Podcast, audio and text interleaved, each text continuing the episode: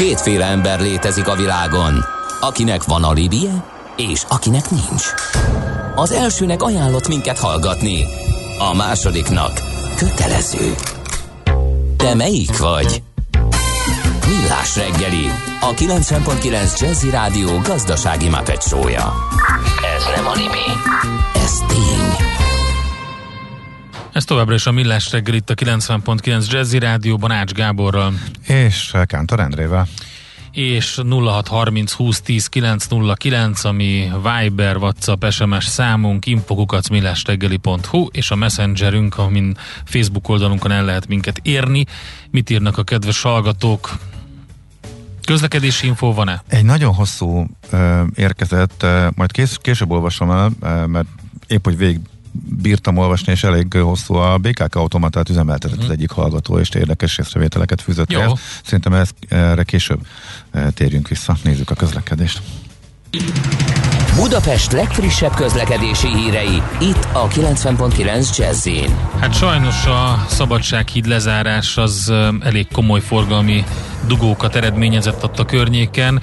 Ugye hatósági intézkedés van baleset miatt a Szabadság hídnál. A Pesti alsórakpart gyakorlatilag teljesen be van dugulva, hogyha megnézzük, és hát emiatt nehéz a környéken közlekedni, úgyhogy arra fele mindenképpen hát gondoljuk meg kétszer, hogy arra megyünk-e.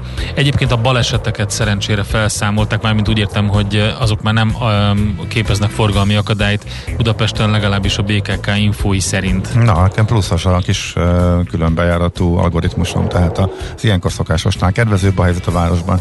Szokás szerint az m 0 van nagy dugó, nagyjából, ahogy minden nap a héten uh, mindkét irányba. Uh, tehát a szigeti részen uh, nyugat irányba és a Dunahíd előtt Dióst után a kelet irányban. Nem lehet úgy megoldani egy problémát, hogy az ember karosszékben üldögélve olvas róla az újságban. Millás reggeli. A problémát megoldani úgy nem lehet, viszont sok minden más lehet karosszékben újságot vagy jó könyvet olvasgatva csinálni.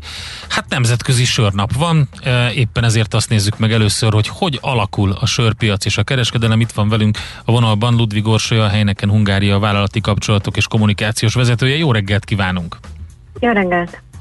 Nemzetközi sörnap. Mit, köre, mit kell erről tudni? Hát, hogy ez egy szuper ünnep. 2008 óta ünnepli mondjuk úgy a, a sörkedvelő világ ezt a napot. Már igazából mindennek van világnapja, úgyhogy igazán dukált, hogy a, a közkedvelt sörnek is legyen. Kaliforniai kiskocsmából indult el a, a kezdeményezés, és most már 15 óta Magyarországon is ünnepeljük augusztus első péntekén. Hát akkor jó karriert um, futott be. Egyszer valaki a pultra csapott Kaliforniába, hogy tényleg, miért nincs a sörnek világnapja, és így... Elképzelhető, hogy így történt okay. egyébként, és, és teljesen jogos a, a felvetés, és azért azt hozzá kell tennem, hogy itt nem csak magát a sört, mint terméket, és ennek a fogyasztását ünnepeljük. Mi azért szeretjük felhívni a figyelmet, hogy az nem magától terem az asztalon, tehát, hogy nagyon sok ember dolgozik azon, hogy egy-egy finom gyöngyöző sör a pult pultra vagy az asztalra kerülhessen. Úgyhogy itt a sör gyártásban résztvevő embereket, a, a kollégáinkat is ünnepeljük, illetve hát nyilván az alapanyag, az árpa komló előállításában résztvevőket is. Tehát itt szeretjük felhívni arra a figyelmet, hogy miközben kóstolgatjuk azt a finom, habos, hűvös valamit, gondoljunk azokra, akik, akik ezt előállították, meg hát a csaposnak is köszönjük meg, hogyha olyan tényleg szépen sikerül neki. Na, ez tényleg, ez jó ötlet egyébként hogy nemzetközi sörnapon a csaposnak egy, legalább egy köszönetet. Oké, okay, uh-huh. nézzük ezeket a kereskedelmi adatokat, meg a sörpiac alakulását. Hát itt sok mindent lehetett olvasni, hogy mi történt a különböző karanténok alatt, de mondjuk így, hogy összefoglalva, vagy a Covid alatt, hogy a hatása mi volt ennek a sörpiacra? Hát jelentős, nyilván nagyon jelentős hatása volt, mert bár sokan úgy gondolják, hogy a kiskereskedelem növekedett, hiszen azért sört otthon is fogyasztottak az emberek, de ez a kiskereskedelmi növekedés ez nem érte el azt a szintet, ami a vendéglátóiparban kiesett. Ez Európában még jelentősebb volt, de Magyarországon is azért egy 13%-os visszaesést eredményezett. Az nagyon érdekes, hogy a, a szuperprémium, illetve a nullás kategóriában viszont nem jelent jelentkezett a visszaesés, sőt ez a két kategória még növekedett is. Ez talán azt mutatja, hogy, hogy akik amúgy is ez iránt a kategória iránt érdeklődnek, azok inkább vitték az otthoni fogyasztásba Aha. is a, a kedvenc italukat. Értem, tehát a, mondjuk azt, hogy a, ami a, a korpiac, az, ahol a visszaesés történt, ez a 13 százalék, és uh, ugye ezt érezte meg a sörpar. Igen, ez azért is érdekes, mert elég sok cikket lehetett olvasni arról, hogy többet ittunk a karantén alatt, de gondolom akkor ez nem sörre vonatkozott. Hát meg, meg máshogy, tehát uh-huh. hogy mhm. a, a vendéglátásban ö, fogyó italmennyiség, és ez nyilván nem csak sör, hanem az üdítő italtól kezdve az egyéb italokon keresztül mindenre igaz, hogy az egy az egyben esett ki uh-huh. hosszú hónapokra, és azért nem, ez nem egy az egyben tevődik át az otthoni fogyasztásra. Tehát ha elmegy valaki barátokkal, családdal egy, egy étterembe, vagy, vagy tényleg haverokkal egy kiskocsmába, ott teljesen más a fogyasztás, mint hogyha otthon a fotelban üldögélve, ahogy az előbb mondtad, uh-huh. újságot olvas, és esetleg megiszik hozzá egy pohár sört. Szóval az, hogy többet ittunk, hát lehet, hogy az otthoni fogyasztás az, az növekedett a korábbi otthoni fogyasztáshoz képest, de, de az összfogyasztás az egészen biztosan... Aha. Igen, vagy lehet, hogy alkoholvolumenben mérték ezeket, és azt mondták, hogy, hogy úgy százalék volumenben több, több, több volt a fogyasztás. Minden esetre mi történt idén, 2021-et nézzük akkor, és hogy alakult a piac idáig? Egy elég forró nyáron vagyunk, hát nem vagyunk még túl, de azért a, a komoly forró időszakán azért talán igen. Hát igen, bár azért még augusztushoz mindenki igen. szerintem jó reményeket fűz, hogy, hogy ez még, még hozza, főleg úgy, hogy hogy igazából nem tudhatjuk, mit tartogat az ősz vagy a jövő év. Én azt mondhatom, hogy az év kezdete az nyilván még, még nem volt ö, számunkra kedvező, viszont ö, valóban május óta, június-július hónapok azok nagyon erősek voltak. Ö, megint csak azt mondani, hogy a prémium, szuper prémium szegmens az, az teljes mértékben ö, regenerálódott, vagy, vagy ugye ezt a ö, korábbi növekedést ö, tudta is tartani, illetve a Radler ö, szegmens, ugye ez a alacsony alkoholtartalmú vagy alkoholmentes ízesített ö, sör kategória, ami egy egyben a nyárhoz kötődik, ez szinte csak akkor fogy. Ez ez, ez teljes mértékben visszaért a, a 19-es szintre. Úgyhogy én azt mondom, hogy a, a 21-es év nekünk jó, szerintem vissza tudunk érni közel COVID előtti szintre, a, a forgalommal, illetve hát a fejlesztésekkel is újra lehet ö, foglalkozni. Ugye van nekünk például egy sörversenyünk, ö, már második ö, terméke jön ennek a polcokra, illetve hát már ott is van, ahol a kisüzemi kreativitást a nagyüzemi minőséggel ötvözzük, és ez gyakorlatilag egy verseny során egy, egy kisüzemi sörfőzőnek a receptjét valósítjuk meg.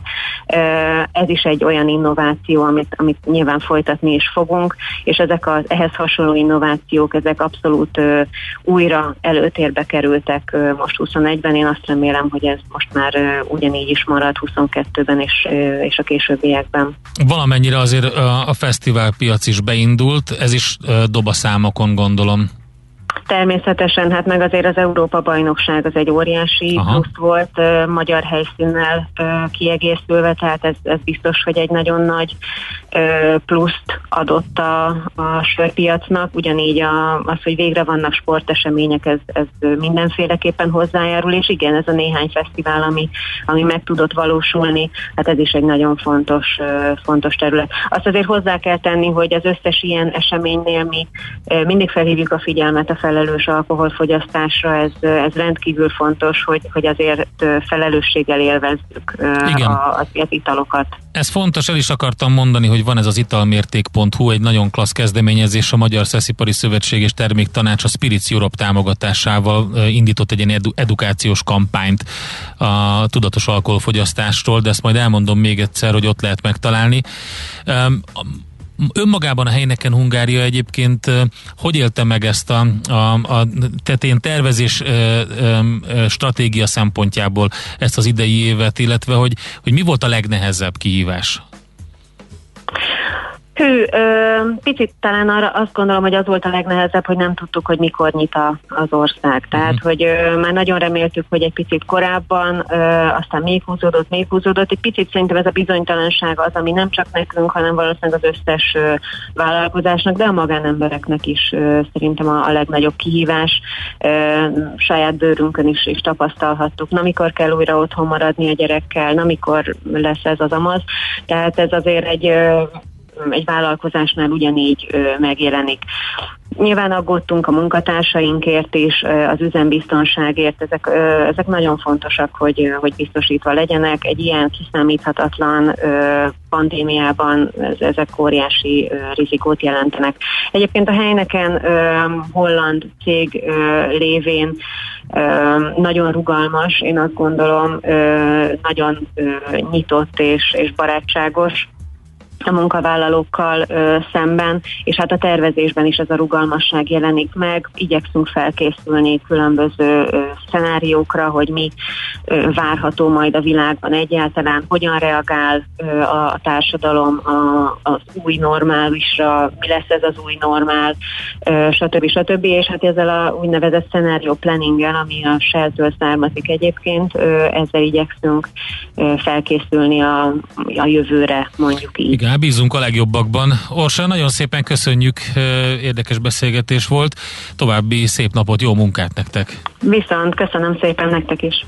Ludvig Orsajával beszélgettünk, a helyneken Hungária vállalati kapcsolatok és kommunikációs vezetőjével, a sörpiac alakulását néztük át a Nemzetközi Sörnapon, és folytatjuk egy picit majd a trendekkel, illetve hogy milyen trendek vannak a világban, itthon mi az, ami, ami történik, majd Lados Péterrel beszélünk, a Soproni Sörgyár sörfőzőmesterével, és még egyszer elmondom ezt az italmérték.hu weboldalt, ahol lényegében ez a másnap máshogy kampány során egy ilyen edukációs kampányt indított a Magyar Szeszipari Szövetség és Terméktanács a tudatos alkoholfogyasztásra kapcsolatosan, úgyhogy ott sok minden érdekesség van, azt is lehet nézni, és ott is tájékozódni ezekről a dolgokról. Zenélünk egyet, és utána pedig folytatjuk ezt a beszélgetést. És folytatjuk a sör világnapja, vagy inkább mondjuk úgy, hogy a nemzetközi sörnap beszélgetésünket. Lados Péter van itt velünk a vonalban, a Soproni Sörgyár sörfőzőmestere. Szervusz, jó reggelt kívánunk! Jó reggelt kívánok, köszönöm a hallgatókat. Néztük most ezeket a piaci adatokat, kereslet, fogyasztás, stb., de a trendekről nem beszéltünk. Azt lehet látni, hogy hát nagyon színesedik ez a paletta. Nem csak itthon látjuk ezt a polcokban, de úgy látszik, hogy a, világban van egy, van egy forradalom, ami már zajlik egy ideje. Mik a, mik a jellemző trendek most az elmúlt időszakban? Hát ugye azért a világon azért a világ és Magyarország sokszor azért időben is elcsúszik meg. Én azt gondolom, hogy ez folyamatosan egy fejlődő dolog, akár Magyarország, akár a világ is keresi mindig az utat, hogy mik a, mik a jó irányok. Azt gondolom, hogy az elmúlt időszakban talán elmúlt éveket is figyelembe vehetjük, az alkoholmentes sörök abszolút piaci megerősödése volt a jellemző, tehát így globális szinten egyaránt, és mi Magyarországon is igazából ez volt, tehát az alkoholmentes szegmensek egész egyszerűen, ha nem is robbanásszerűen, de fontosan növekednek. És uh, annak ellenére, hogy mondjuk világon ez talán az alkoholmentes szegmens itt tavaly évben csökkent, annak ellenére Magyarországon ez növekedni tudott, tehát ez egy tök érdekes dolog volt, hogy annak ellenére, hogy mindenki otthon volt, míg az alkoholmentes sörök ugyanúgy domináltak igazából. Itt technológiai Úgyhogy, fejlődés is volt, gondolom, ebben a szegmensben, mert ö, szerintem, tehát én nem tudok ö, ö, olyan tapasztalatot mondani, ami reprezentatív piacilag, csak ilyen ö, baráti körben tapasztalatokat, hogy sokan nem akarják ezeket kipróbálni, mert volt egy rossz tapasztalatuk korábban, és akkor lehet, hogy mondjuk az a rossz tapasztalat az én 10 vagy 15 évvel ezelőtti, de hogy, hogy, hogy ezért nem próbálják ki az alkoholmentes söröket. Érdekes, pedig ennek egy, valószínűleg az biztos segít a dolgon, nagyon, nagyon széles a portfólió, akár nekünk is egyébként, uh-huh. tehát hogy olyan ízeket is meg tudunk találni így a, a portfólióban, amíg egyik egyébként más, más dolgokban kerestük, úgyhogy hát ezek a alkoholmentes sörökre igazából főleg az ugye egyrészt a, a, az a sör, amikor ugye nem ízesítetről beszélünk, tehát az az alkoholmentes sörök is fontosan növekednek, akár itt a Heinekennek ugye a saját 0-0, de ugye a saját soproni portfólióban is van a soproni fő, tehát én azt gondolom, hogy ezek mind ugyanúgy trendek. Emellett természetesen ugye például ebben az évben volt egy, hát egy vállalás, egy ami teljesült is, hogy a, ugye, ugye a PET csomagolásokból, ugye abból volt egy csomó alkoholmentes, alkoholmentes ízesített sörök, azok például a PET palakból már kikerültek, és igazából már csak doboz, dobozban találhatóak meg. Úgyhogy ezeket mindenképp mondanám meg. Ezen kívül igazából nyilván az, amit pont hallgattam Orsolya nyilatkozatát, és tényleg az volt a jellemző, hogy annak ennyire, hogy a, hogy a vendéglátó egységek záró voltak, közel majd egy évig, vagy így több megszakítással is. Abszolút az otthonfogyasztás nem tudta, tehát nem tudta pótolni, de ennek ellenére nagyobb volt a, a dobozos fogyasztás. És hát ez mindenképpen um, szerintem egy hirtelen jött változás volt a sörgyárak részére is, meg, meg a legtöbb uh, gyártó részére. Azt lehetett látni, hogy a nagy gyártók azért elindultak azon az úton, hogy színesítsék, vagy szélesítsék a portfóliójukat, és bekerültek olyan ízek, olyan italok, amik eddig nem voltak jellemzőek, vagy legalábbis a, a, a nagy közönség számára nem voltak annyira elérhetőek, és inkább az ilyen kis sörfőzdék, craft sörfőzdékre voltak jellemzőek. Ezek bekerültek, ebbe beindult egy egészségesnek tűnő verseny Magyarországon. Mit lehet itt látni, hogy, hogy merre haladunk? Egyre több gyümölcsös jellegű sör lesz, vagy, vagy egyre több olyan típusú sör, amik, amiket, amiket mondjuk a nagy közönség a, a lágeren meg a pilzeni típusú sörökön kívül nem nagyon kóstolt? Hát ez nagyon, nagyon jó kérdés igazából, már csak azért is, hogy már csak azt, azt látjuk, hogy mi is egyébként folyamatos innovációkban vagyunk, és folyamatosan új termékeket hozunk ki. Akár az óvatos duhaj lett itt ennek a, ennek a szerencsés, szerencsés kisüzemi sörfolyamnak a, a nagyüzemi, hogy is mondjam, válfaját adja, és hát ugye ezek a minél, tehát egyrészt az, hogy Magyarországon azért a sörkultúra jelentősen növekszik, tehát az emberi tudatossága az új, új sörtípusok iránt növekszik, és ez, és ez tényleg a, a teljes, a teljes összes korosztály, illetve nyilván a 18 év fölöttieket, és mindenki nyitott igazából az újdonságokra, és ez a hajtóereje gyakorlatilag az újdonságoknak is. Ugye, hogy tavaly, vagy ebben az évben bevezettük például a hoplágert, az is ugye a második sörversenynek volt a nyertes receptje. Tavaly évben ugye bevezetésre került a búza, ami szintén nagyon nagy érdeklődés övezett, és igazából nagyon sokan ki is próbálták, és sokan fogyasztják. És igazából tehát az, az hogy még tavaly, mint a Málna is ebben elég komoly szerepet játszott, mindenképp, mindenképpen azt mondanám, hogy egyrészt a gyümölcsös sörök azok nagyon-nagyon térhódítóan viselkednek a piacon, és mindenki igyekszik igazából megtalálni azt az alkoholos gyümölcsös sörérzést, amit a, gyümölcsöt is valahogy um, közel tudja, és a, sör, sör, a sörnek a keserűségét ugye kimondottan nem kedvelőek, és meg tudják találni a sörben a, azt az élményt, amit keresnek. Tehát szerintem ez a gyümölcsös söröknek egy elég fontos tulajdonsága. Emellett meg azok a sör különlegességek, amiket tényleg akár a négy évvel ezelőtti vagy öt évvel ezelőtti IPA bevezetése jelentett. Tehát, ezek mind ugyanúgy fontos igen, ez, ez érdekes, mert ugye ez egy jó kísérlet volt, és lehetett látni, hogy, hogy, hogy meghozta a gyümölcsét, illetve hát, hogy beigazolta a várakozásokat, mert megmaradt a piacon, sőt, mi több, ugye a sort elindítva egyre több más ilyen sörkülönlegesség is csatlakozott hozzá. De vajon mennyire, te, te mit látsz, hogy mennyire veszi, veszi el, vagy elveszi egyáltalán a, a, a piacot az olyan bevezetések, mint a hardzelcerek, vagy a, vagy a különböző szájderek, vagy, vagy az, ami ami esetleg még ez emellett jön a, a piacra, ilyen alkoholos, ilyen popital? Hát igen, ez nagyon érdekes kérdés, ugye, ugye ez egész, akár a hardzelcer tekintve, az új típusú italok, ugye főleg igazából Amerikából indulnak, és annak a amerikai trendeket követve érkezik a világ több pontjára is. Hát ez Magyarországon is így van igazából.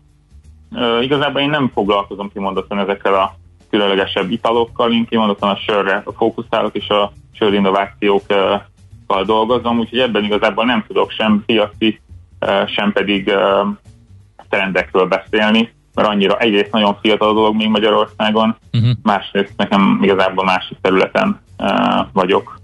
Jó, jött egy hallgatói kérdés is közben, ahogy beszélgetünk. Sörfőző mesterhez lenne egy kérdésem, írja a hallgató. Miért van az, hogyha egy nagy e, magyar cég bedesz a portfólióba egy külföldi sört, például a Japánt, akkor nem tudják olyan minőségben és olyan ízben előállítani, mint az eredetit. Ez mindig ez, előfordul ez, ez a kérdés. Igen, de ez így van-e egyáltalán, vagy ha igen, akkor, akkor, akkor miért? Igen, érdeklődik a hallgató.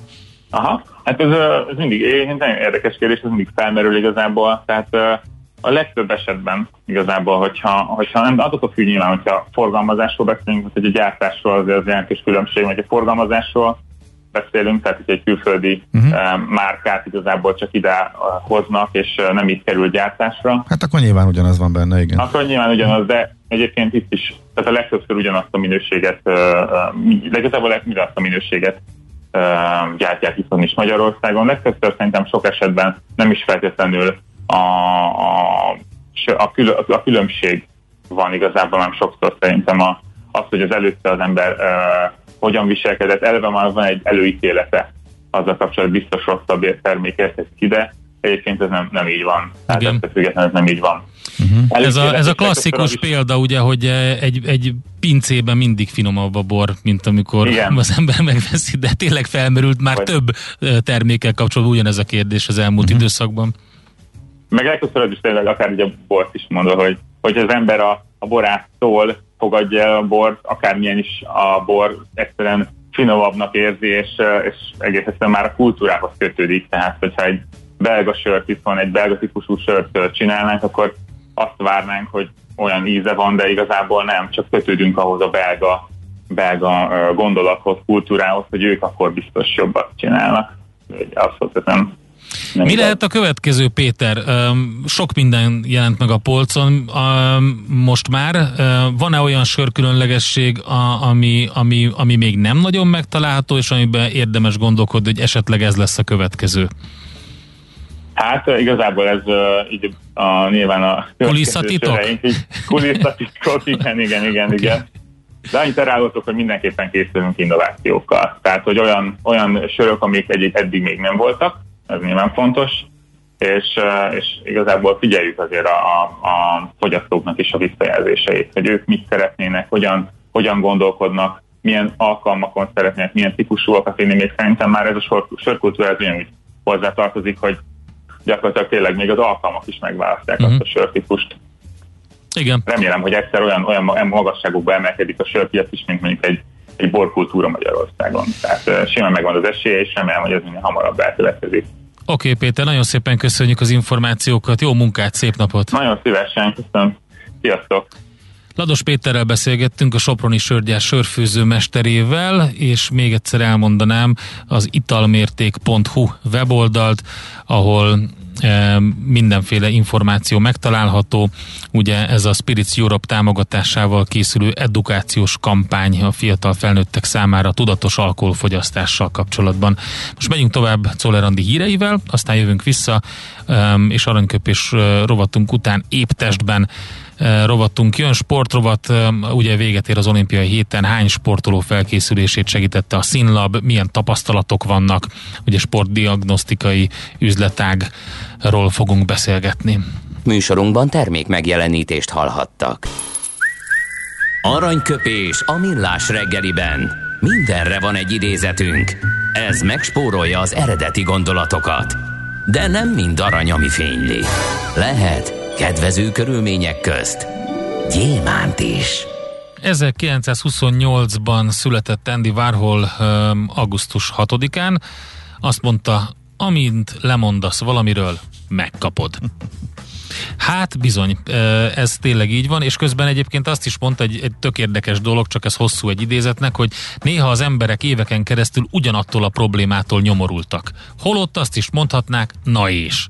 Ez az egyik kedvenc mondásom. Na és. Nem tudom, hogy éltem túl az éveket, mielőtt megtanultam, hogy használjam ezt a trükköt. Sokáig tartott, míg megtanultam, de ha egyszer sikerül, sosem felejted el.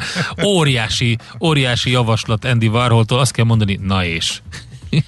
Valamire most is ezt tudjuk mondani. Na szerintem. most én ezt állítólag túl korán megtanultam, és a főnökeim, főnökeim nem szerették. Tehát... Nem a főnökeidnek kell mondani szerintem. De jó, egyébként tök jó. Na jó is.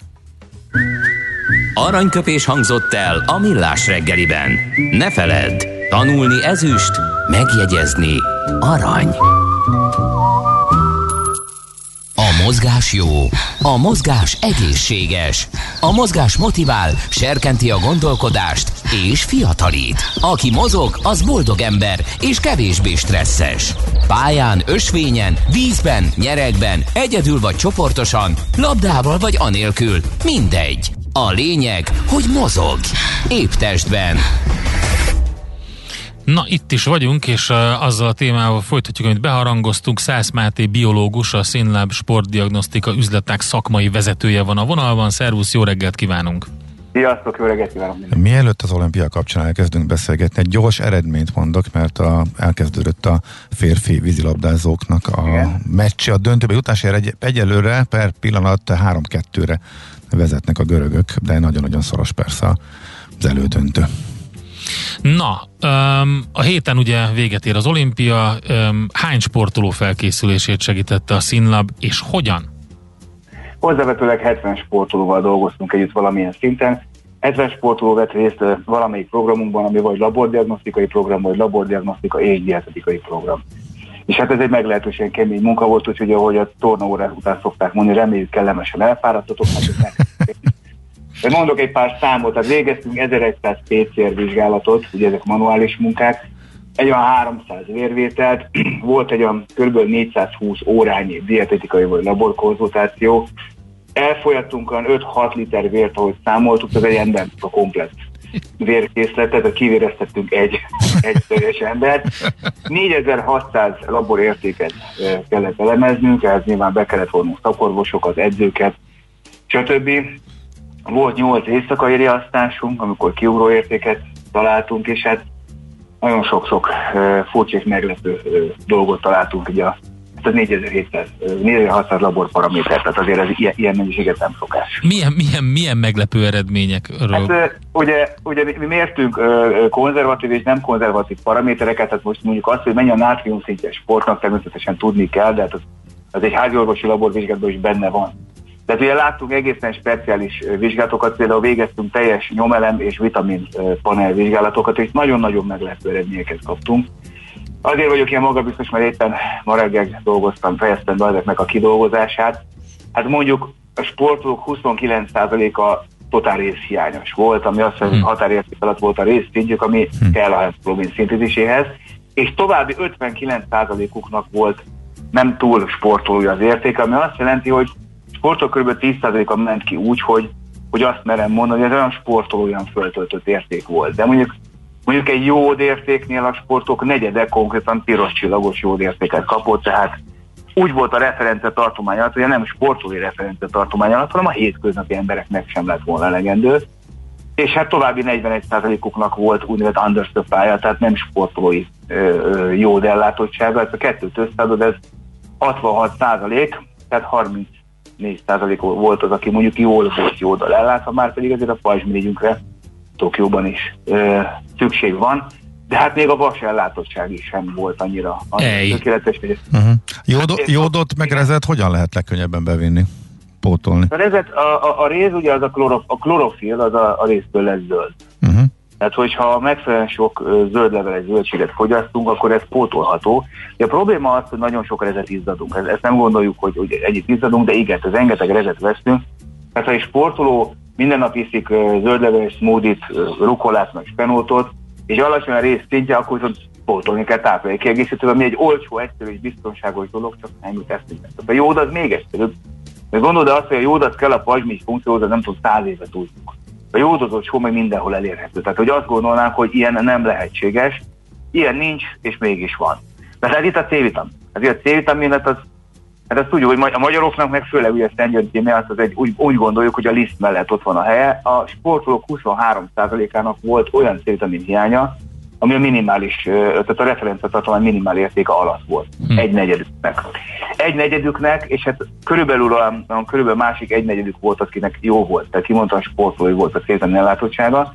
Nem hiszem, hogy Tokióban megfáznak, de a célvitamin az kell ahhoz, hogy jól tudják felhasználni az oxigént, az a VO maxnak a kialakításához kell, tehát hogy a sportoló maximális oxigén igénye, ez akkor lesz igazán jó, ha jó a C-vitamin ellátottsága, is jó a koenzim ellátás. Te mondtad, hogy most is elemezgettél, meg vizsgálgattál, de a, sport, a nyugtass meg, hogy a sportolók ezt már megkapták időben. Tehát akik mentek és versenyeztek, ők már túl vannak ezen, és erre tudtak, volt idejük válaszolni és még pótolni a hiányokat, ugye?